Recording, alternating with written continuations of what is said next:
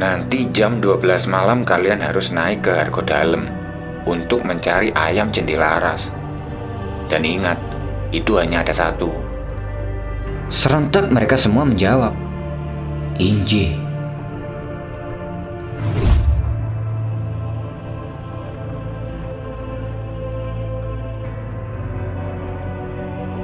Sang guru pun menenangkan Yadi sambil berucap, Kamu tidak usah khawatir ya. Harun dan Sigit pasti akan dikembalikan. Tapi entah kapan.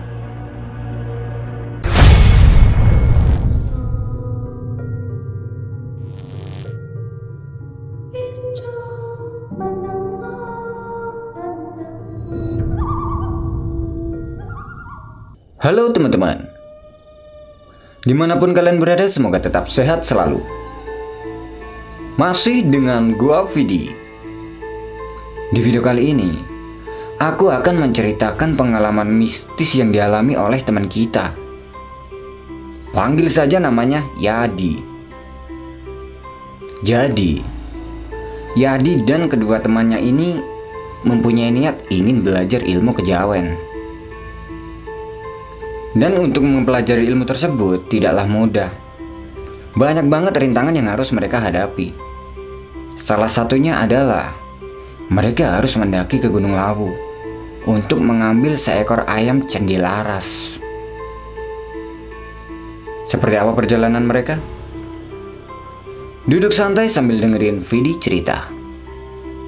Cerita horor dimulai.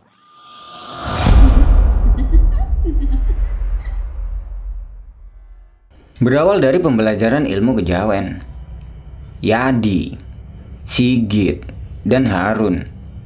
Mereka bertiga ingin mempelajari ilmu tersebut dengan tujuan untuk membantu orang lain. Mereka berasal dari kota Madiun, Jawa Timur. Sejak kecil, mereka bertiga ini memang bersahabat. Dan ketika mereka sudah beranjak remaja, Ya kira-kira umurnya 26 tahun. Mereka datang ke sebuah padepokan yang berada di Surabaya, Jawa Timur. Kedatangan mereka ini karena mereka ingin meminta tolong pada seorang guru yang memiliki padepokan tersebut untuk mempelajari ilmu kejawen. Sesampai di padepokan tersebut, mereka langsung menemui seorang guru pemilik padepokan itu dan bilang kalau mereka ke sini ingin belajar ilmu kejawen. Mendengar ucapan mereka, sang guru bilang, Untuk mempelajari ilmu tersebut tidak mudah. Ada beberapa hal yang harus dilakukan, seperti tirakat, petualangan malam, dan lain sebagainya.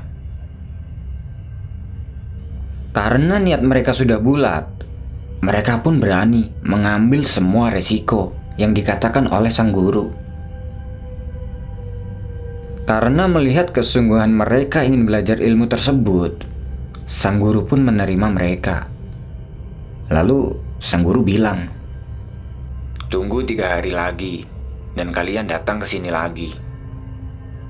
Setelah itu, mereka pun kembali pulang dan menunggu tiga hari sesuai dengan perkataan sang guru. Singkat cerita, tiga hari kemudian mereka pun datang kembali ke padepokan itu. Mereka berangkat dari Madiun jam 7 pagi. Sesampainya di padepokan itu, sekitar jam 12 siang. Sesampai di sana, mereka langsung menemui sang guru. Dan sang guru mempersilahkan mereka untuk masuk. Sepertinya niat kalian sudah benar-benar bulat. Kalau begitu, Taruh dulu barang-barangmu di kamar dan istirahatlah. Mereka pun menaruh barang-barangnya di kamar. Setelah itu, mereka kembali menemui sang guru. Lalu sang guru mengatakan, apa saja yang harus mereka lakukan. Malam harinya, mereka melakukan ritual dan dipandu langsung oleh sang guru. Setelah melakukan ritual itu, sang guru bilang kepada mereka tentang kegiatan malam selanjutnya. Besok saya akan antar kalian ke Gunung Lawu untuk melakukan perjalanan malam. Mendengar itu, Yadi bertanya, Kalau boleh tahu, ngapain kita ke Gunung Lawu? Kalian bertiga harus mencari ayam cendelaras di gunung tersebut. Malam itu mereka pun istirahat, mempersiapkan dirinya untuk perjalanan besok. Pagi pun tiba. Pagi itu, sang guru menemui mereka bertiga dan mengatakan kalau nanti habis zuhur, mereka harus berangkat ke Gunung Lawu bersama sang guru. Singkat cerita, sampailah mereka di kawasan candi yang disebut Candi Ceto sekitar jam 8 malam. Sesampai di situ, mereka mendapatkan berbagai instruksi dari gurunya. Yang salah satunya adalah Nanti jam 12 malam kalian harus naik ke Hargo Dalem untuk mencari ayam cendelaras. Dan ingat, itu hanya ada satu. Serentak mereka semua menjawab, Inji. Lalu sang guru lanjut berucap, Tidak hanya itu saja, kalian juga harus menghindari beberapa pantangan.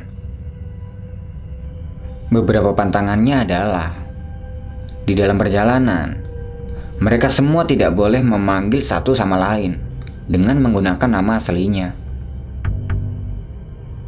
Mereka juga harus mengabaikan apa pun yang menghalanginya. Yang terakhir, mereka harus menjaga sopan santun selama berada di hutan tersebut. Tanpa banyak bertanya, mereka pun mengiyakan instruksi dari sang guru. Pada tahun 1999 lalu, Jalur pendakian Gunung Ceto bisa dibilang masih jarang banget dijamah oleh manusia. Atau bisa dibilang hampir tidak pernah. Jadi, perjalanan mereka kali ini adalah murni melewati hutan rimba. Beberapa bekal pun mereka siapkan untuk dibawa perjalanan. Sebelum berangkat, sang guru mengajak mereka semua untuk berdoa agar misi ini berhasil. Setelah berdoa, mereka bertiga pun mulai berjalan. Sementara sang guru, dia menunggu di Candi Ceto. Mulai berjalan. Baru saja mereka berjalan, beberapa gangguan sudah mulai mereka rasakan. Seperti terdengar bisikan-bisikan, tapi entah itu bisikan apa. Mereka pun terus berjalan dan mengabaikan itu. Singkat cerita, sampailah mereka di sebuah tempat yang mungkin sekarang disebut area Mbah Beranti. Di sini mereka berhenti sebentar. Lalu, Yadi mengajak Harun dan Sigit untuk makan dulu. Tapi, Sigit menolaknya. Dia bilang, Aku belum lapar. Kalian makan dulu aja. Aku mau jalan pelan-pelan. Lalu Yadi menjawab, Bareng aja, kita makan sebentar kok. Gak apa-apa, aku naik duluan. Aku tunggu pelan-pelan. Belum sempat Yadi mengiyakan, Sigit udah nyelonong gitu aja, sambil bilang, Aku tunggu kalian sambil jalan. Akhirnya mereka pun membiarkan Sigit untuk jalan duluan. Yadi dan Harun pun makan. Setelah selesai makan, mereka menyalakan sebatang rokok sambil menikmati dinginnya malam. Setelah rokok itu habis, Yadi dan Harun melanjutkan perjalanan untuk menyusul Sigit yang tadi udah jalan duluan.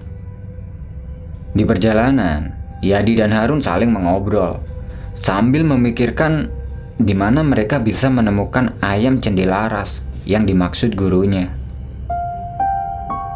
Di tengah perjalanan, tiba-tiba Harun merasa ingin buang air kecil. Dia bilang pada Yadi, Sebentar ya, kamu duluan aja. Aku mau buang air kecil sebentar. Ya udah, aku jalan pelan-pelan ya. Yadi pun jalan duluan, sambil menunggu Harun yang sedang kencing.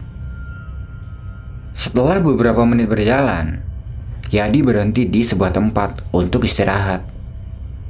Dia menyalakan sebatang rokok sambil menunggu Harun yang tadi masih di bawah. Lama menunggu. Sampai rokok yang dihisapnya itu habis, Harun tidak juga menyusulnya. Lalu, Yadi berpikir, mungkin Harun ini menyerah dan tidak bisa melanjutkan perjalanan. Yadi pun melanjutkan perjalanannya pelan-pelan. Sambil berjalan, Yadi memikirkan kedua temannya. Takutnya terjadi apa-apa. Tapi, sesuai niat awal, Yadi berpikir positif dan terus berjalan. Terus berjalan. Dari kejauhan, Yadi melihat Sigit sedang duduk di antara pohon. Yadi pun segera menghampiri Sigit. Sesampai di tempat Sigit, Sigit bertanya kepada Yadi.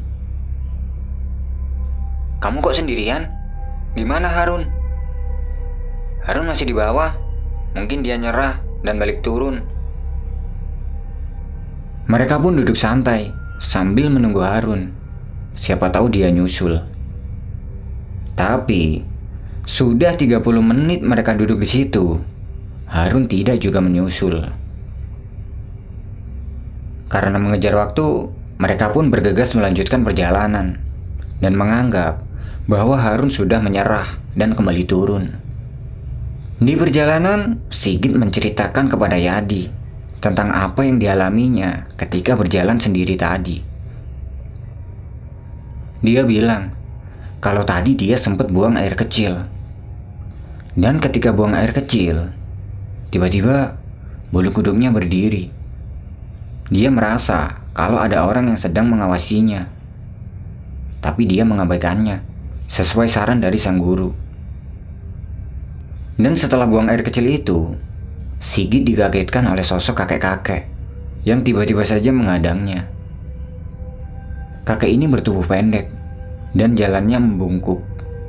Dan kakek itu sempat bilang pada Sigit, Le, gue cuma yang ngawur. Le, kon gak kelem apa-apa.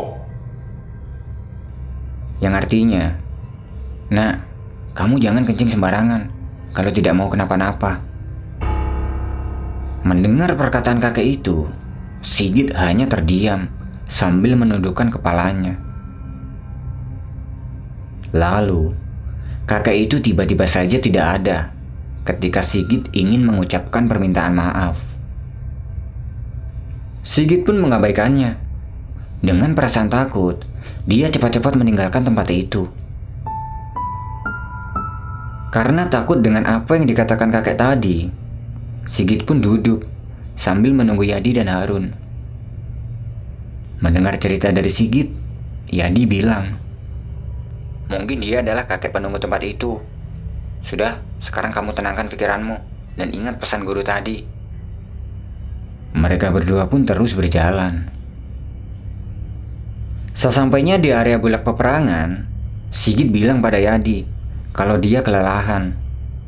Lalu, Yadi mengajak Sigit untuk istirahat dulu. Di situ Yadi mengeluarkan botol air minum dan beberapa makanan ringan untuk dimakan. Tidak lupa, Yadi menawari Sigit makanan. Tapi Sigit menolaknya dengan alasan tadi dia sudah makan ketika menunggu Yadi. Akhirnya, Sigit hanya minum seteguk air dan menyalakan rokok. Dan Yadi, dia makan beberapa cuil roti. Ketika sedang istirahat itu, mereka mengobrol. Dan Sigit, dia bertanya pada Yadi. Kira-kira ayam cendilaras yang dimaksud guru itu di mana ya? Lalu Yadi menjawab, Aku juga nggak tahu. Tunggu aja sampai nanti subuh. Pasti ayam itu akan berkokok. Tidak lama kemudian, Sigit bilang pada Yadi, Yad, Aku buang air kecil dulu ya. Kamu tunggu di sini. Ya sudah, hati-hati. Jangan lupa permisi. Sigit pun berjalan menepi dan buang air kecil di sela-sela rumput ilalang yang tinggi. Nah, setelah kencing itu, tiba-tiba ada seorang kakek tua yang mendatangi Sigit. Tapi kakek ini berbeda. Dia seperti manusia biasa. Dan kakek itu mengenakan tudung tani. Lalu, kakek itu bilang pada Sigit. Le, aku nyalur rokokmu cici. Yang artinya, Nak, aku minta rokokmu satu batang saja. Sigit mengira kakek ini adalah manusia biasa yang mempunyai tujuan sama dengannya. Karena waktu itu rokoknya Sigit ada di tas, Sigit pun mengambilnya dan meminta kakek itu untuk menunggunya di situ. Lalu Sigit kembali ke tempat istirahatnya tadi dan mengambil rokok yang berada di tasnya. Melihat Sigit yang terburu-buru, Yadi bertanya, Mau ke mana lagi? Kau bawa rokok? Kan kamu masih megang rokok. Ada orang tua minta rokok, kasihan. Tanpa berpikir negatif, Yadi pun membiarkan Sigit. Sesampainya Sigit di tempat kakek tua tadi, tiba-tiba kakek tua itu sudah tidak ada. Lalu Sigit memanggilnya. Kek, ini rokoknya kek. Tapi tidak ada jawaban sama sekali. Sigit pun mencari kakek itu berputar-putar. Tapi tidak juga ketemu. Di sisi lain, Yadi yang masih menunggu Sigit pun menyalakan sebatang rokok. Tapi, sampai rokok yang dihisapnya itu habis, Sigit tidak juga kembali. Karena takut terjadi apa-apa dengan Sigit, Yadi pun mencarinya ke arah tadi Sigit pergi. Dia keliling area bulak peperangan sambil memanggil Sigit. Tentunya bukan dengan nama asli, sesuai saran gurunya. Tapi, setelah dicari dan dipanggil beberapa kali, Sigit tidak juga merespon. Yadi pun bingung ke mana Sigit pergi. Karena tidak juga bertemu Sigit, Yadi berpikir, jangan-jangan Sigit udah jalan duluan ke argo dalam bersama kakek-kakek yang diberi rokok tadi. Akhirnya, Yadi pun kembali ke tempat istirahatnya. Karena dikira Sigit udah jalan duluan, Yadi pun segera menyusulnya ke argo dalam dan membawakan tas milik Sigit. Singkat cerita, sampailah Yadi di Hargo Dalam. Sesampai di situ, Yadi tidak juga melihat Sigit. Lalu Yadi berpikir, mungkin Sigit sudah mencari ayam cendelaras itu. Yadi pun segera meletakkan tasnya dan tidak memikirkan Sigit lagi. Dia hanya fokus mencari ayam cendelaras. Karena kata gurunya, ayam cendelaras itu hanya ada satu. Takutnya Sigit menemukannya terlebih dahulu. Yadi pun berkeliling di area Argo Dalam sambil mencari ayam tersebut. Siapa tahu dia juga bisa bertemu Sigit. Lama mencari, tapi Yadi tidak juga menemukan ayam tersebut dan Sigit. Karena merasa capek, Yadi istirahat di sebuah batu besar. Dia berbaring di atas batu besar tersebut sambil berpikir di mana dia bisa menemukan ayam cendelaras. Tidak lama kemudian, dia mendengar seperti ada suara ayam berkokok dengan sangat pelan. Mendengar itu, Yadi merasa senang. Lalu, dia mencari sumber suara tersebut. Setelah mencari sumber suara tersebut, ternyata benar. Itu adalah ayam cendelaras yang sedang dicarinya, tepat di bawah batu yang dipakai buat istirahat. Yadi pun langsung menangkapnya, dan dia merasa sangat senang karena dia bisa menemukan ayam itu terlebih dahulu. Saking senangnya, Yadi pun membawa ayam itu turun dan tidak memikirkan teman-temannya lagi. Sesampai di Candi Ceto, ternyata sang guru sudah menunggunya. Dan Yadi, dia langsung memberikan ayam itu kepada sang guru. Setelah ayam itu diberikan, sang guru bertanya, Di mana teman-teman kamu, Yat?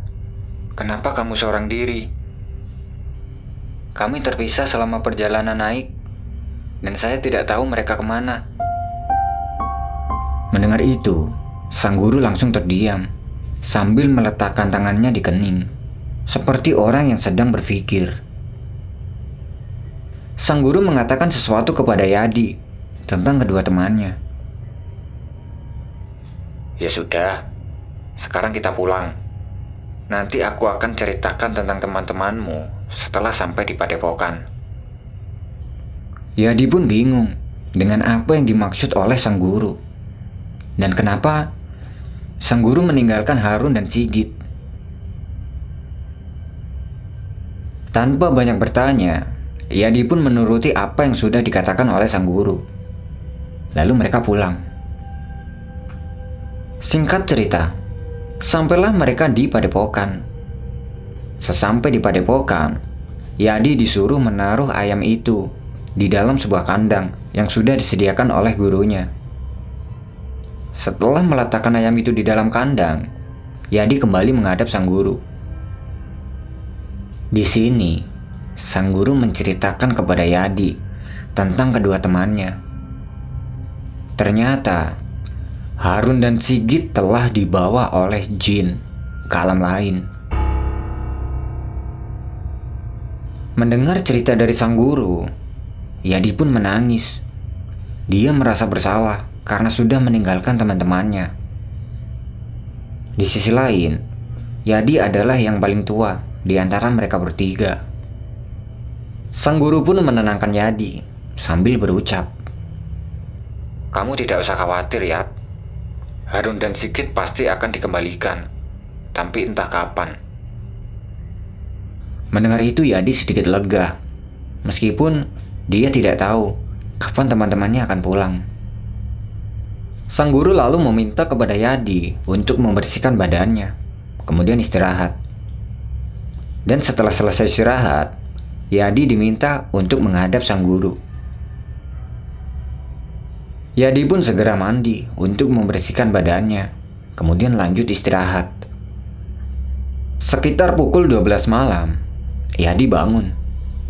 Setelah bangun, dia menghadap sang guru. Sang guru meminta kepada Yadi agar melakukan puasa tujuh hari tujuh malam. Karena itu adalah salah satu syarat untuk mendalami ilmu kejawen. Dua bulan lamanya Yadi tinggal di padepokan itu dan mengabdi kepada sang guru. Selama dua bulan itu, Yadi terus mendoakan kedua temannya yang waktu itu hilang di Gunung Lawu. Singkat cerita, sekitar dua bulan lebih lamanya Yadi tinggal di padepokan. Sang guru memintanya untuk pulang dan mengambil beberapa pakaiannya untuk dibawa ke padepokan. Karena dia harus tinggal beberapa tahun lagi di padepokan untuk mengabdi. Yadi pun langsung pulang ke kampung halamannya di Madiun yang hanya diberikan izin oleh sang guru selama dua minggu. Selama berada di rumah, Yadi tidak berani keluar rumah. Karena dia takut orang tua Sigi dan Harun bertanya kepada dia, kenapa mereka tidak ikut pulang bareng. Nah, setelah satu minggu Yadi berada di rumah, tiba-tiba ada seseorang yang mengetuk pintu rumahnya. Yadi pun kaget dan takut. Dia takut kalau yang datang itu adalah orang tua Harun atau orang tuanya Sigit. Akhirnya, Yadi pun memberanikan diri untuk membukakan pintu rumahnya. Tahu nggak, siapa yang datang ke rumah Yadi waktu itu? Ternyata, yang datang ke rumah Yadi itu adalah Harun. Melihat kedatangan Harun, Yadi benar-benar terkejut. Dia tidak percaya kalau ini benar-benar Harun. Yadi ingat perkataan gurunya. Kalau teman-temannya pasti akan pulang, tapi entah kapan. Yadi pun langsung mempersilahkan Harun untuk masuk, dan mereka duduk di ruang tamu. Lalu, Yadi bertanya pada Harun, ke mana dia selama ini? Harun pun menceritakan semua yang dialaminya kepada Yadi tentang menghilangnya di Gunung Lawu waktu itu. Mau tahu nggak? Ke mana si Harun selama dua bulan itu? Dan di mana teman satunya yang bernama Sigit? Mau dilanjutin nggak? Tulis jawaban kalian di kolom komentar. Nah, gimana ceritanya teman-teman? Kasih pendapat kalian di kolom komentar. Buat teman-teman yang punya pengalaman mistis di gunung ataupun di tempat lain dan ingin di-share di channel ini, teman-teman bisa kirimkan ceritanya ke email ini. Atau lebih lengkapnya, teman-teman bisa cek di kolom deskripsi.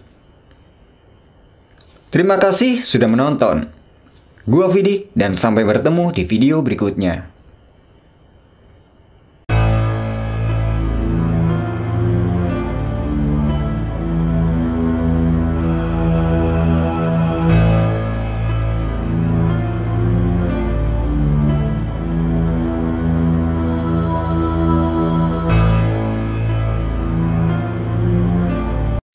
Di mana teman-teman kamu, Yat?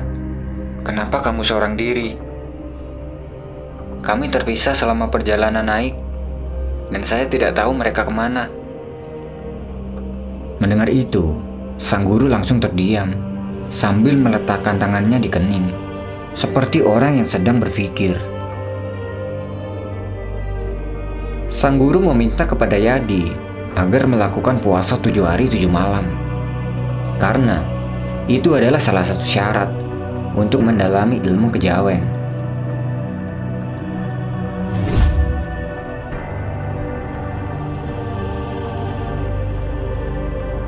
Dan setelah bangun itu, pikirannya semakin bingung, hingga akhirnya dia linglung. Ternyata benar, Sigit sudah berada di rumah, tapi dengan keadaan yang memprihatinkan. Dia tidak bisa.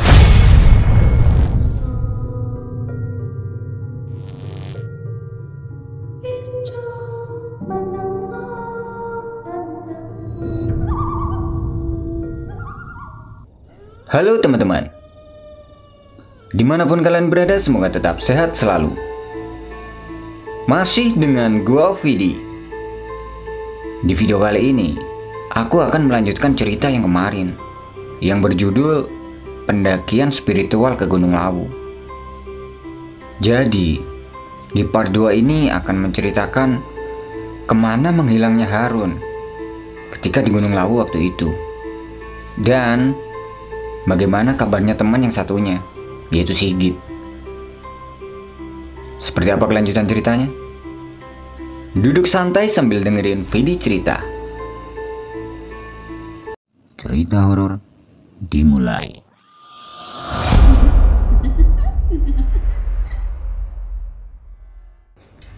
Melihat kedatangannya Harun itu, Yadi benar-benar terkejut.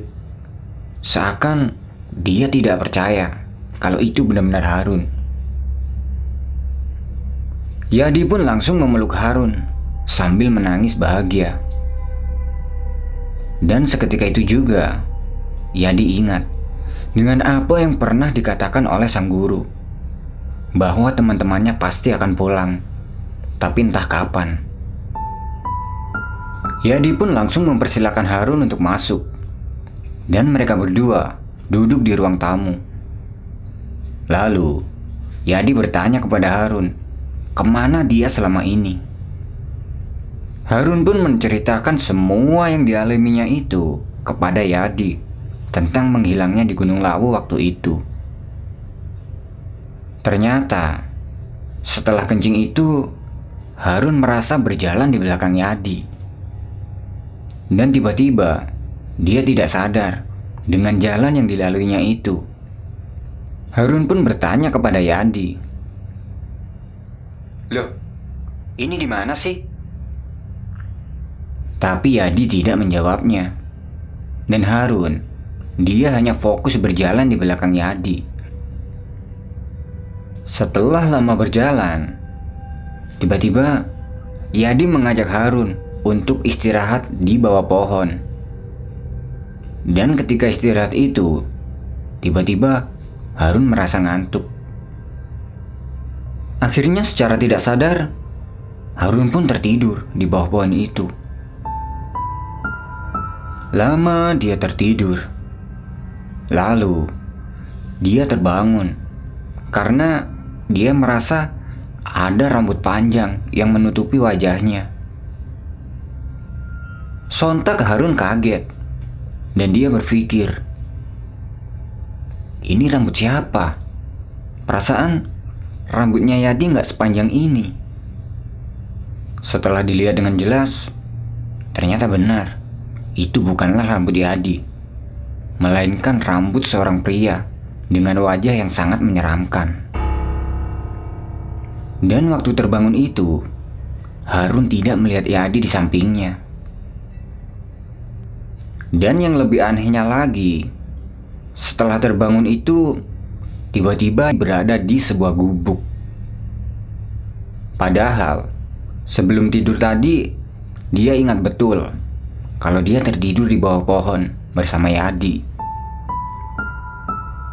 Karena takut, Harun pun berlari meninggalkan gubuk itu hingga semakin jauh. Dia berlari tanpa tujuan hingga tidak tahu arah kembali dan tidak tahu di mana dia sekarang berada. Harun pun lalu kebingungan dan dia hanya bisa berjalan tanpa tujuan. Tidak lama kemudian, Harun melihat ada sebuah pohon yang sangat besar dengan akar yang menjalar di pohon itu. Harun pun mendekati pohon itu dan istirahat tepat di bawahnya sambil berpikir bagaimana awalnya dia bisa sampai ke tempat ini. Akhirnya dia tahu satu hal, bahwa yang berjalan di depannya waktu itu bukanlah Yadi, melainkan jin yang sengaja menyesatkannya ke alam gaib. Tidak lama kemudian, dari kejauhan, dia melihat ada sebuah perkampungan yang aneh dan beberapa orang yang mondar-mandir tanpa tujuan. Sama halnya seperti Harun. Dia pun berjalan menghampiri salah satu orang itu dan bertanya arah jalan pulang. Pak, saya mau tanya. Tapi orang itu tidak meresponnya dan mengabaikan pertanyaan Harun. Harun pun tidak berputus asa. Dia terus mendatangi satu persatu orang yang ada di situ untuk bertanya. Tapi hasilnya tetap nihil. Dia tidak menemukan jawabannya. Karena semua orang yang ada di situ tidak ada yang mau menjawab pertanyaan Harun. Akhirnya Harun berinisiatif untuk mengikuti salah satu orang yang ada di situ. Siapa tahu orang itu bisa menuntunnya ke arah pulang. Orang yang diikuti Harun waktu itu adalah seorang kakek-kakek. Dia berjanggut panjang hingga menutupi seluruh lehernya. Terus berjalan mengikuti kakek itu. Tapi, kakek itu malah menuntunnya ke sebuah sungai. Dan kakek itu terlihat berjalan menyeberangi sungai tersebut. Dan anehnya, kakek itu tiba-tiba hilang ketika tepat berada di tengah-tengah sungai. Harun semakin bingung dibuatnya, dan dia semakin tidak tahu di mana dia sekarang berada. Dia hanya terduduk lemas di tepi sungai sambil menangis, meratapi nasibnya, hingga tidak terasa dia tertidur. Lama dia tertidur, Bangun-bangun, ternyata hari sudah terang. Dan setelah bangun itu, pikirannya semakin bingung. Hingga akhirnya dia linglung. Lalu, dengan keadaan yang tidak karuan, Harun berjalan menyeberangi sungai tersebut. Setelah sampai di tepi sungai, dia melihat ada sebuah perkampungan lagi. Dia pun berjalan ke perkampungan itu Sesampai di perkampungan itu, dia semakin bingung karena melihat banyak orang yang sedang beraktivitas. Dan Harun, dia hanya bisa melihat orang-orang yang ada di situ sambil berjalan mengitari kampung tersebut. Dia enggan bertanya kepada orang-orang yang ada di situ, karena di dalam pikirannya orang-orang itu pasti tidak akan menjawabnya seperti yang sudah dilakukan sebelumnya. Terus berjalan mengitari kampung dan tanpa tujuan. Karena merasa lapar, dia mencoba mendatangi salah satu rumah yang ada di situ untuk meminta makan. Satu rumah sudah didatanginya, tapi penghuninya tidak mau memberikan makanan.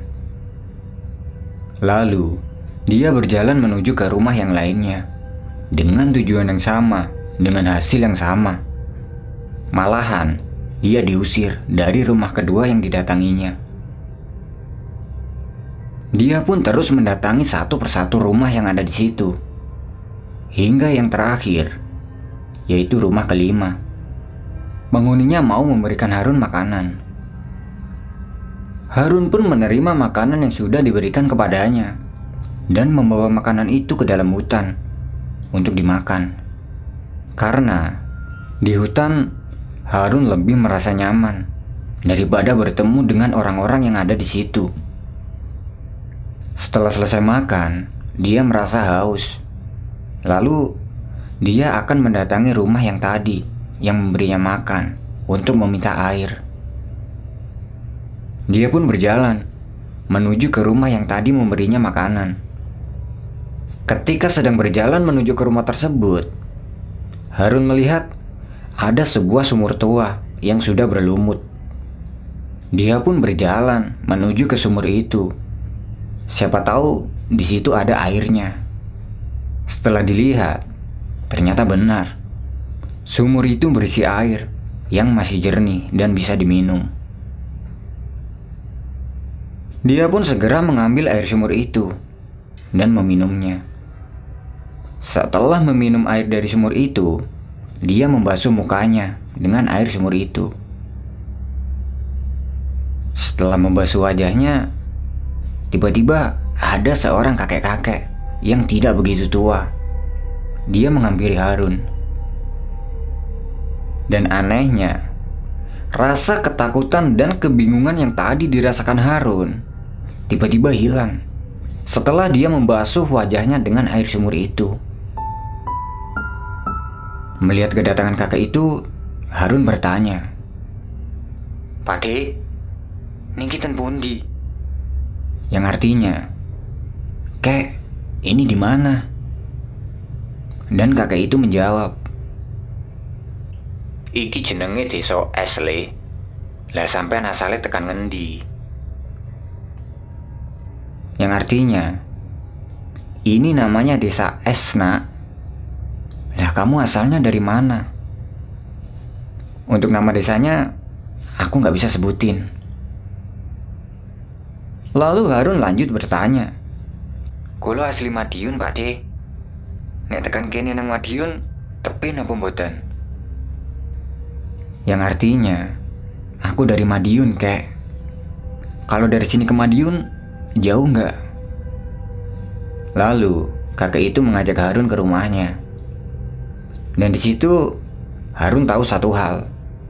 Kalau itu bukanlah kampung gaib, melainkan benar-benar kampung yang dihuni oleh manusia.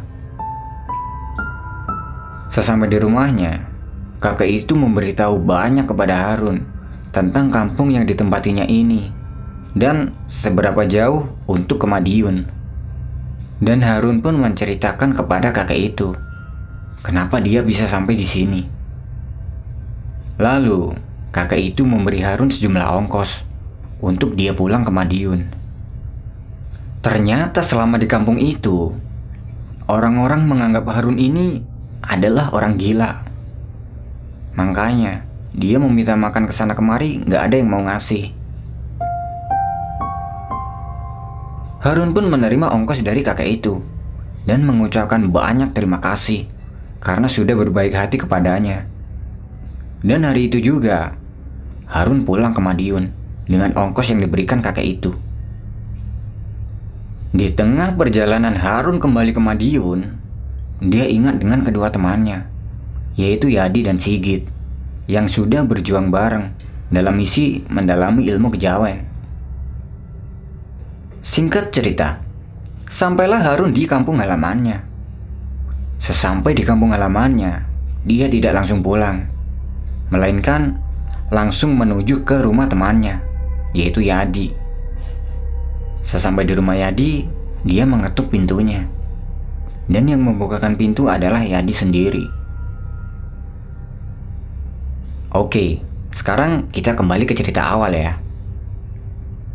Melihat kedatangan Harun, seakan-akan Yadi ini nggak percaya kalau itu benar-benar Harun.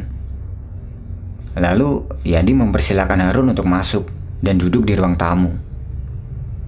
Ketika duduk di ruang tamu, Yadi bertanya kepada Harun, ke mana dia selama ini? Dan Harun pun menceritakan semua yang dialaminya kepada Yadi ketika hilang di Gunung Lawu waktu itu. Untuk ceritanya, tadi udah aku ceritain. Mendengar cerita dari Harun, Yadi merasa heran. Ternyata sesingkat itu perjalanan yang dilalui Harun. Ya bisa dibilang itu cuma sehari semalam. Sedangkan selama hilangnya Harun itu, Yadi sudah dua bulan lebih kehilangan mereka. Yadi pun sangat merasa bersalah. Lalu dia lanjut bertanya kepada Harun. Syukurlah Harun, kamu sekarang sudah kembali pulang. Tapi di mana Sigit Run? Aku tidak tahu di mana Sigit. Yang aku ingat, Waktu itu Sikit sudah jalan duluan meninggalkan kita. Semoga Sikit bisa kembali pulang dengan selamat ya Run. Mendengar itu, Harun sedikit tersentak. Lalu dia menjawab. Loh, memangnya Sigit belum pulang? Sepertinya belum. Sejak pulang dari Padepokan, aku tidak berani keluar rumah karena takut orang tuanya menanyakan Lalu Harun mengajak Yadi untuk mendatangi rumah Sigit. Ya, siapa tahu Sigit sudah berada di rumah dan Yadi tidak mengetahuinya. Yadi pun menyetujui ajakan Harun. Lalu, mereka berdua berangkat ke rumah Sigit. Sesampai di rumah Sigit, ternyata benar. Sigit sudah berada di rumah sekitar satu bulan lebih. Tapi, dengan keadaan yang memprihatinkan. Dia tidak bisa bicara, alias bisu. Melihat keberadaan Sigit yang sudah di rumah, mereka berdua merasa lega dan turut prihatin atas kejadian yang menimpa Sigit. Lalu, Yadi meminta Sigit untuk menceritakan tentang dirinya ketika hilang di Gunung Lawu waktu itu. Karena kondisi Sigit yang saat itu tidak bisa bicara, Sigit tidak bisa menceritakan banyak. Dia hanya menceritakan sedikit. Itu pun melalui tulisan di atas kertas. Ternyata, ketika Sigit sedang mencari kakek tua yang meminta rokok waktu itu, dia merasa ada orang yang memanggil namanya. Dan itu mirip suara Yadi. Karena suara yang memanggilnya itu mirip suara Yadi, Sigit pun menjawabnya. Dan setelah menjawab suara yang memanggilnya itu, tiba-tiba dari belakang dia merasa ada orang yang sedang membungkam mulutnya hingga dia tidak sadar. Dan setelah sadar, dia merasa sangat kebingungan. Karena tiba-tiba saja dia berada di sebuah gubuk yang belum pernah dia lihat sebelumnya. Karena merasa tempat itu asing baginya, Sigit pun lalu berjalan untuk mencari jalan pulang. Tapi dia tidak menemukannya. Dia juga sempat menjumpai sebuah perkampungan yang semua penghuninya berwajah aneh. Beberapa kali dia mencoba bertanya pada orang-orang yang berwajah aneh tersebut. Tapi dia tidak bisa berkomunikasi dengannya karena mulutnya tidak bisa bicara. Seakan-akan mulutnya itu seperti sedang dibungkam. Hingga akhirnya Sigit pun putus asa. Dia pun pasrah dengan keadaan yang seperti itu. Tidak lama kemudian, ada seorang kakek tua yang memakai baju serba putih sedang terbang di atasnya. Dan kakek itu terlihat sedang melambaikan tangan kepada Sigit, seakan-akan mengajak Sigit untuk mengikutinya. Sigit pun berjalan mengikuti orang itu. Dan akhirnya, kakek itu membawa Sigit kembali ke rumah. Tapi dengan keadaan yang sama. Tidak bisa bicara, alias bisu. Setelah membaca tulisan yang ditulis Sigit, Yadi menyimpulkan, mungkin inilah alasannya. Kenapa sang guru waktu itu pernah berpesan sebelum mereka mendaki ke Gunung Lawu? Jangan pernah memanggil satu sama lain dengan menyebut nama asli. Ternyata, yang dimaksud sang guru itu adalah jika ada yang memanggil dengan nama asli, sudah dipastikan itu bukan manusia, melainkan jin. Setelah itu, Yadi dan Harun kembali ke rumah masing-masing. Keesokan harinya, Harun kembali mendatangi rumah Yadi dan mengajaknya ke kampung Es untuk menemui kakek-kakek yang waktu itu pernah menolongnya untuk berbalas budi. Mendengar ajakan itu, Yadi pun ikut dengan Harun menuju ke kampung Es untuk menemui kakek yang dimaksud Harun. Sesampai di rumah kakek tersebut, Harun mengembalikan ongkos yang pernah dikasih kakek itu kepadanya dan beberapa barang sebagai tanda terima kasih. Mereka juga menceritakan pengalamannya tentang ilmu kejawan yang dipelajarinya saat itu. Dan kakek itu berpesan pada mereka. Untuk mempelajari ilmu tersebut memang tidak gampang. Kalau tidak kuat, bisa-bisa jiwa kalian yang menjadi taruhannya. Dalam artian, kalau tidak kuat, bisa-bisa gila. Setelah berbalas budi dengan kakek itu, mereka pun kembali pulang. Dan dua minggu sudah berlalu. Ya Adi, dia harus kembali ke padepokan untuk mengabdi. Sebelum berangkat, tidak lupa dia berpamitan kepada Harun dan Sigit, teman seperjuangannya. Dan Harun, dia berjanji kepada Yadi untuk menyusulnya ke padepokan untuk mempelajari ilmu kejawen yang diinginkannya. Dua tahun kemudian, Harun pun menyusul Yadi ke padepokan dan belajar ilmu itu bersama lagi. Dan Sigit, dia di rumah, masih dengan keadaannya yang tidak bisa bicara, alias bisu, sampai saat ini. Nah, gimana ceritanya teman-teman? Kasih pendapat kalian di kolom komentar. Buat teman-teman yang punya pengalaman mistis di gunung ataupun di tempat angker lainnya dan ingin di-share di channel ini, teman-teman bisa kirimkan ceritanya ke email ini. Atau lebih lengkapnya, teman-teman bisa cek di kolom deskripsi. Terima kasih sudah menonton. Gua Vidi dan sampai bertemu di video berikutnya.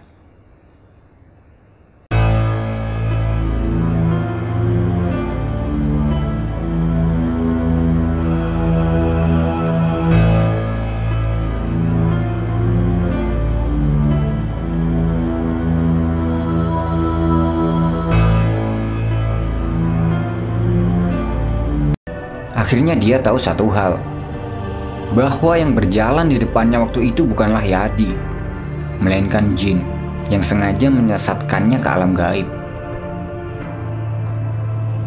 Yadi, dia harus kembali kepada Pokan untuk mengabdi. Dan Harun, dia berjanji kepada Yadi untuk menyusulnya kepada Pokan.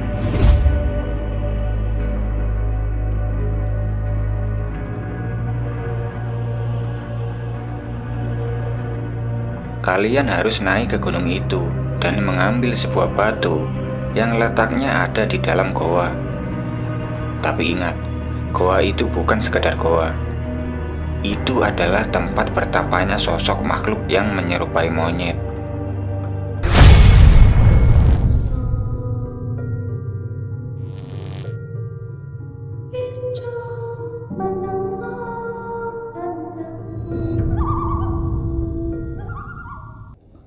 Teman-teman. Di mana pun kalian berada semoga tetap sehat selalu. Masih dengan gua Vidi. Di video kali ini Aku akan melanjutkan cerita yang kemarin Yaitu cerita tentang pendakian spiritual untuk mendalami ilmu kejawen. Buat teman-teman yang baru nonton video ini Disarankan untuk menonton part 1 dan 2 nya dulu.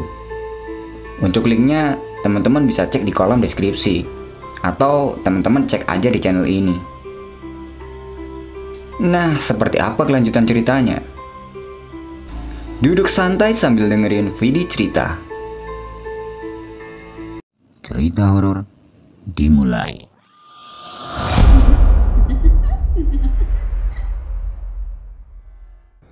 Dua minggu telah berlalu. Yadi, dia harus kembali ke padepokan untuk mengabdi. Sebelum berangkat ke padepokan, tidak lupa Yadi berpamitan kepada Sigi dan Harun, teman seperjuangannya. Dan Harun, dia berjanji kepada Yadi bahwa dia akan menyusulnya ke padepokan untuk mempelajari ilmu yang diinginkannya.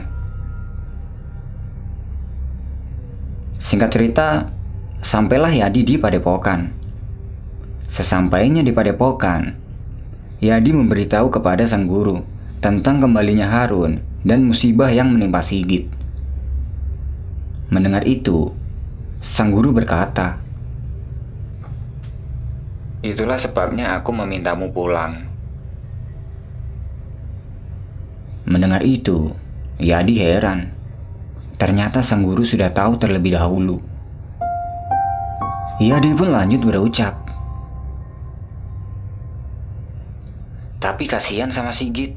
Dia tidak bisa bicara. Bisunya Sigit itu dikarenakan dia masih dibungkam oleh jin dari Gunung Lawu waktu itu. Lalu, apa ada cara untuk menyembuhkan Sigit? Tidak ada.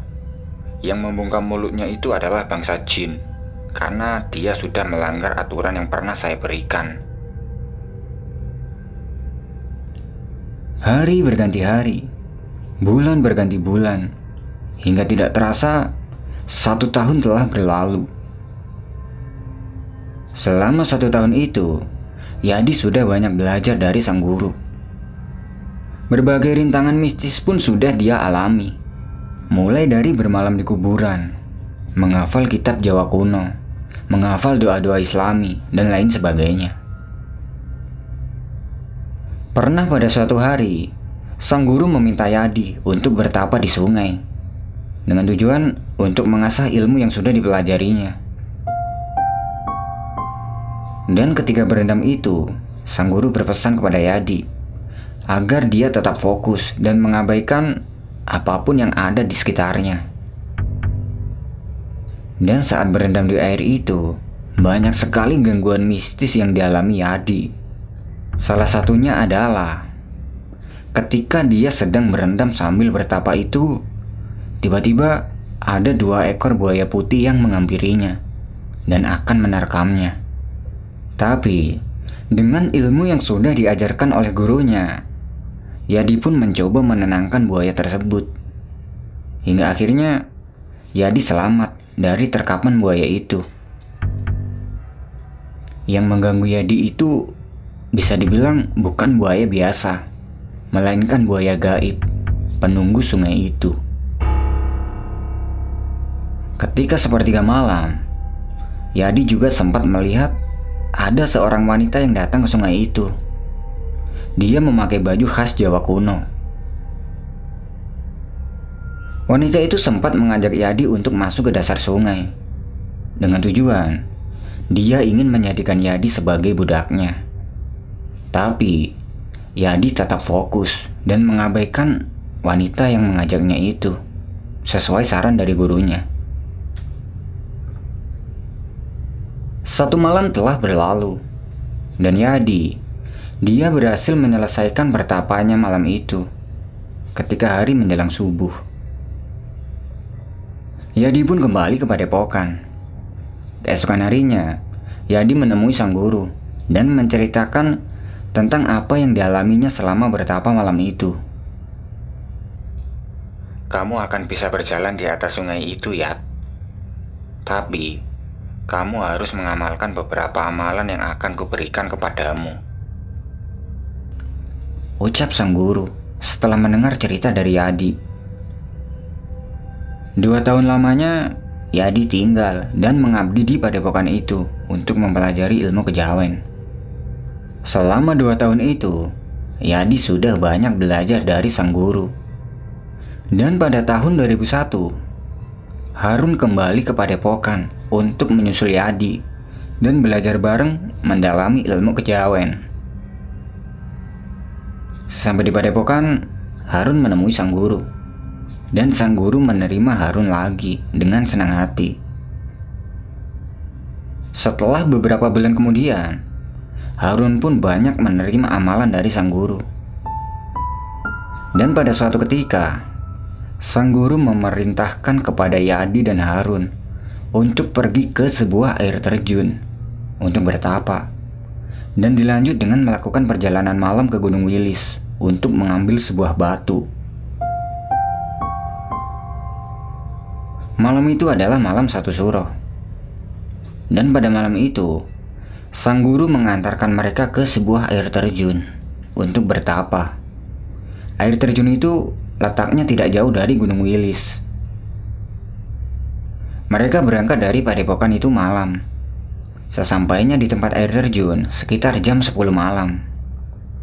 Sesampai di sana, sang guru memberikan berbagai instruksi untuk mereka patuhi. Setelah itu, sang guru meminta kepada mereka untuk istirahat dan menyiapkan dirinya masing-masing sebelum memulai bertapa. Sekitar jam 12 malam, mereka pun mulai bertapa di bawah air terjun itu.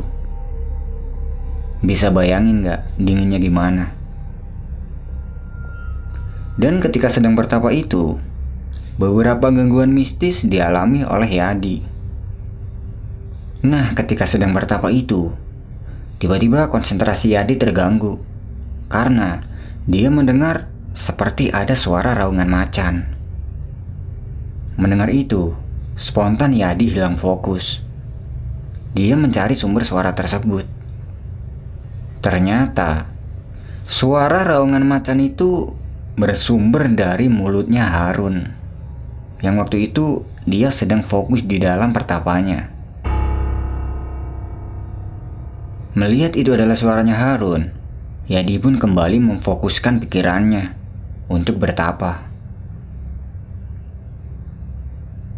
Tidak lama kemudian, Yadi mendengar seperti ada suara gamelan yang sangat merdu dari atas tebing. Dan suara itu membuat Yadi hilang fokus lagi, sehingga dia tidak bisa fokus dalam bertapanya. Satu malam telah berlalu. Yadi dan Harun telah berhasil menyelesaikan pertapanya. Setelah selesai bertapa itu, sang guru meminta kepada Yadi dan Harun untuk istirahat dan mempersiapkan diri untuk perjalanan nanti malam ke Gunung Wilis. Singkat cerita, malam berikutnya mereka akan melakukan perjalanan malam ke Gunung Wilis untuk mengambil sebuah batu. Sebelum berangkat, sang guru memberikan berbagai instruksi untuk mereka perhatikan. Kalian harus naik ke gunung itu dan mengambil sebuah batu yang letaknya ada di dalam goa. Tapi ingat, goa itu bukan sekedar goa. Itu adalah tempat bertapanya sosok makhluk yang menyerupai monyet. Lalu Yadi bertanya, Apakah sosok itu tidak akan marah jika kami mengambil batu dari dalam goa itu? Tidak, asalkan kalian selalu menjaga sopan santun dan jangan lupa permisi ketika akan masuk dan mengambil batu tersebut. Lalu, Harun menyahutnya. Apa saja yang harus kita hindari selama perjalanan? Selama perjalanan, kalian harus menjaga hawa nafsu dan sopan santun. Jawab dari sang guru. Setelah memberikan beberapa instruksi itu, sang guru memberikan sebuah pedang kepada Yadi. Kemudian lanjut berucap, Pedang ini untuk bekal perjalanan kalian. Gunakan untuk melindungi diri kalian. Tapi ingat, jika kalian bertemu dengan sosok ular, jangan dibunuh, karena kalian tidak akan sanggup. Tapi, kalau selain ular, kalian bisa membunuhnya jika mereka hendak menyakiti kalian. Yadi pun menerima pedang yang diberikan oleh sang guru. Dan Harun, dia trauma karena mengingat waktu itu dia sempat dibawa oleh bangsa jin ke alamnya waktu di Gunung Lawu. Karena merasa cemas, Harun berkata kepada Yadi, Ya, aku merasa trauma dengan kejadian yang pernah kualami di Gunung Lawu waktu itu. Tenangkan pikiranmu, Run. Usahakan dalam hal apa pun, kita harus selalu bareng selama perjalanan. Mendengar kata-kata yang diucapkan Yadi, Harun pun yakin dan mereka memulai perjalanannya. Mulai berjalan. Di awal-awal perjalanan, mereka tidak ada kendala apa pun. Hanya melihat beberapa monyet yang memang tinggal di situ dan itu tidak mengganggunya. Sekitar beberapa jam mereka berjalan. Tiba-tiba ada seorang wanita yang menghampirinya. Wanita itu terlihat sangat cantik dan anggun. Dia memakai baju khas kerajaan. Wanita itu berkata pada mereka berdua, Aku tahu tujuan kalian datang kemari. Aku hanya menyarankan agar kalian lebih waspada setelah melewati hutan itu. Jawab wanita itu sambil menunjuk ke arah hutan di belakangnya. Mendengar perkataan dari wanita itu, Yadi pun menjawab, Terima kasih sudah mengingatkan kami. dan wanita itu menjawabnya dengan senyum sambil berjalan pergi. Wanita itu berjalan ke arah hutan, hingga Yadi dan Harun pun tidak melihatnya.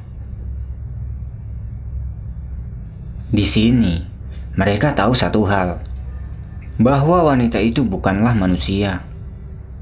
Entah itu jin atau putri kerajaan. Karena kalau dilihat dari pakaiannya, dia seperti putri kerajaan. Mereka pun lanjut berjalan, sambil mengingat-ingat perkataan wanita yang tadi ditemuinya. Lalu, Harun bertanya kepada Yadi, Yat, wanita tadi itu siapa ya? Cantik benar. Hush, ingat apa kata guru. Kita harus tetap fokus dengan tujuan kita. Singkat cerita, sampailah mereka di hutan yang dimaksud wanita tadi. Sesampai di hutan itu, mereka merasakan ada hawa yang sedikit berbeda. Tapi mereka mengabaikannya dan istirahat di sebuah batu yang besar untuk minum dan ngerokok. Nah, setelah rokok yang dihisapnya itu habis, nggak tahu kenapa, tiba-tiba mereka merasa ngantuk seperti ada sesuatu yang memaksa mereka untuk tidur di batu tersebut. Akhirnya mereka pun tertidur di atas batu tersebut dengan posisi terlentang. Lalu, tidak lama kemudian, Yadi terbangun karena dia mendengar seperti ada suara raungan macan. Awalnya Yadi mengira kalau itu adalah suaranya Harun. Karena sebelumnya Yadi pernah melihat Harun sedang meraung seperti macan. Yadi pun segera membuka matanya. Ternyata itu bukanlah suara Harun, melainkan benar-benar macan yang berada tepat di bawah batu yang mereka tempati. Yadi pun langsung duduk dari tidurnya. Ketika sudah duduk, dia melihat ada satu ekor macan lagi di balik batu sebelahnya. Jadi, di bawah batu itu ada dua ekor macan yang warnanya hitam pekat. Dan anehnya, macan itu besar banget, seukuran kerbau. Melihat keberadaan macan itu, Yadi pun langsung mengeluarkan pedang yang sudah dibegalkan oleh gurunya untuk berjaga-jaga kalau macan itu menyakiti mereka. Setelah pedang itu dikeluarkannya, tiba-tiba salah satu dari macan itu tiba-tiba melompat ke atas batu dan akan menerkam Harun yang waktu itu masih tertidur. Ketika macan itu akan menerkam Harun, dengan sigap Yadi langsung menusuk perut macan itu menggunakan pedangnya. Hingga akhirnya Harun selamat dari terkaman macan itu. Dan macan itu berlari ke dalam hutan. Setelah kedua macan itu pergi, Yadi pun segera membangunkan Harun dan mengajaknya untuk lanjut berjalan. Tapi, Yadi tidak mengatakan hal yang barusan terjadi kepada Harun. Karena dia tidak ingin membuat Harun panik. Mereka pun lanjut berjalan. Dan tidak lama setelah mereka berjalan, tiba-tiba jalan yang dilewatinya itu buntu. Yang ada di depannya hanyalah semak belukar yang sangat rimbun. Terpaksa, mereka pun menerabas semak itu untuk membuka jalan. Nah, setelah keluar dari semak itu, di depan mereka terlihatlah sebuah goa yang jaraknya sekitar 10 meter dari tempat mereka berdiri. Melihat keberadaan goa itu, mereka sedikit lega. Mereka mengira itu adalah goa yang dimaksud oleh sang guru. Mereka pun berjalan menuju ke goa itu. Sesampainya di pintu goa, Ternyata benar apa yang dikatakan oleh sang guru. Di situ mereka melihat ada seorang yang sedang bertapa. Orang itu terlihat sangat tenang. Dengan ciri-ciri, dia hanya mengenakan celana pendek. Badannya ditutupi oleh bulu. Dia wajahnya hitam pekat. Dan bulu di sekujur tubuhnya berwarna abu-abu. Mereka pun memberanikan diri untuk masuk ke gua itu dan tidak lupa permisi. Pelan mereka masuk ke dalam goa karena mereka tidak ingin mengganggu orang yang sedang bertapa itu. Dan sesampainya di dalam goa, mereka melihat sebuah batu yang dimaksud oleh sang guru. Yadi pun segera mengambilnya dan membawa batu itu turun. Sebelum meninggalkan goa itu, Yadi berkata,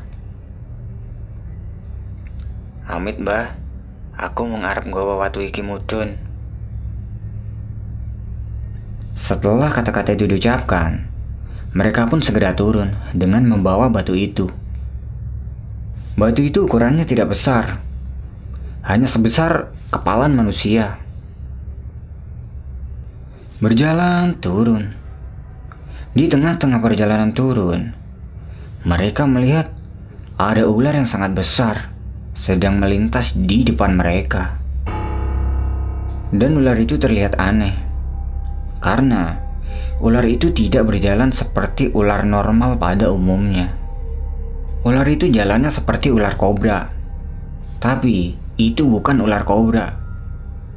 Jadi, ular itu lebih mirip ke ular sanca. Melihat itu Harun sangat panik. Lalu, Harun meminta Yadi untuk membunuh ular itu. Tapi, Yadi menolaknya. Dia ingat perkataan gurunya. Bahwa dia tidak boleh membunuh ular. Karena, kekuatannya tidak akan sanggup untuk membunuh ular tersebut. Akhirnya mereka membiarkan ular itu berjalan melintas.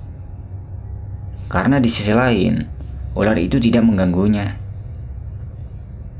Setelah ular itu melintas, mereka lanjut berjalan hingga sampai di bawah sekitar sebelum subuh. Sesampai di bawah, Yadi memberikan batu itu kepada sang guru.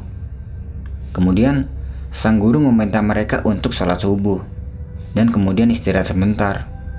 Karena habis ini sang guru mengajak mereka untuk kembali ke padepokan. Singkat cerita, sampailah mereka di padepokan. Sesampai di padepokan, Yadi mengembalikan pedang yang sempat diberikan sang guru kepadanya. Tapi, waktu dikembalikan, sang guru tidak menerimanya. Karena menurut sang guru, pedang itu sudah cocok dengan Yadi. Jadi, sang guru mewariskan pedang itu kepada Yadi. Yadi pun menerimanya. Lalu, mereka berdua istirahat untuk melepas penat setelah melakukan perjalanan malam selama satu hari dua malam. Ketika sedang istirahat, Yadi bilang kepada Harun tentang dua macan yang hampir menerkamnya dan tentang suara macan yang sempat keluar dari mulutnya. Mendengar penjelasan dari Yadi, Harun sedikit tidak percaya. Karena Harun tidak merasa seperti apa yang sudah dikatakan Yadi. Lalu Yadi memperlihatkan kepada Harun, yaitu pedang yang diberikan oleh sang guru dan masih berlumuran darah macan. Di situlah Harun baru percaya dengan kata-kata Yadi. Singkat cerita, setelah bertahun-tahun lamanya mereka mengabdi di padepokan, akhirnya Yadi diizinkan oleh sang guru untuk meninggalkan padepokan dengan ilmu kejawen yang sudah diperolehnya. Dan pedang pemberian dari sang guru itu masih disimpan sampai sekarang dengan kondisinya yang masih berlumuran darah macan. Di rumah, Yadi pun mempergunakan ilmu itu untuk membantu orang seperti orang yang terkena gangguan jiwa, orang yang terkena santet, dan lain sebagainya. Sementara Harun, dia masih tinggal di Padepokan untuk lebih lama lagi. Nah, gimana ceritanya teman-teman? Kasih pendapat kalian di kolom komentar. Buat teman-teman yang punya pengalaman mistis di gunung, ataupun di tempat angker lainnya, dan ingin di-share di channel ini, Teman-teman bisa kirimkan ceritanya ke email ini. Atau lebih lengkapnya, teman-teman bisa cek di kolom deskripsi. Terima kasih sudah menonton. Gua Vidi dan sampai bertemu di video berikutnya.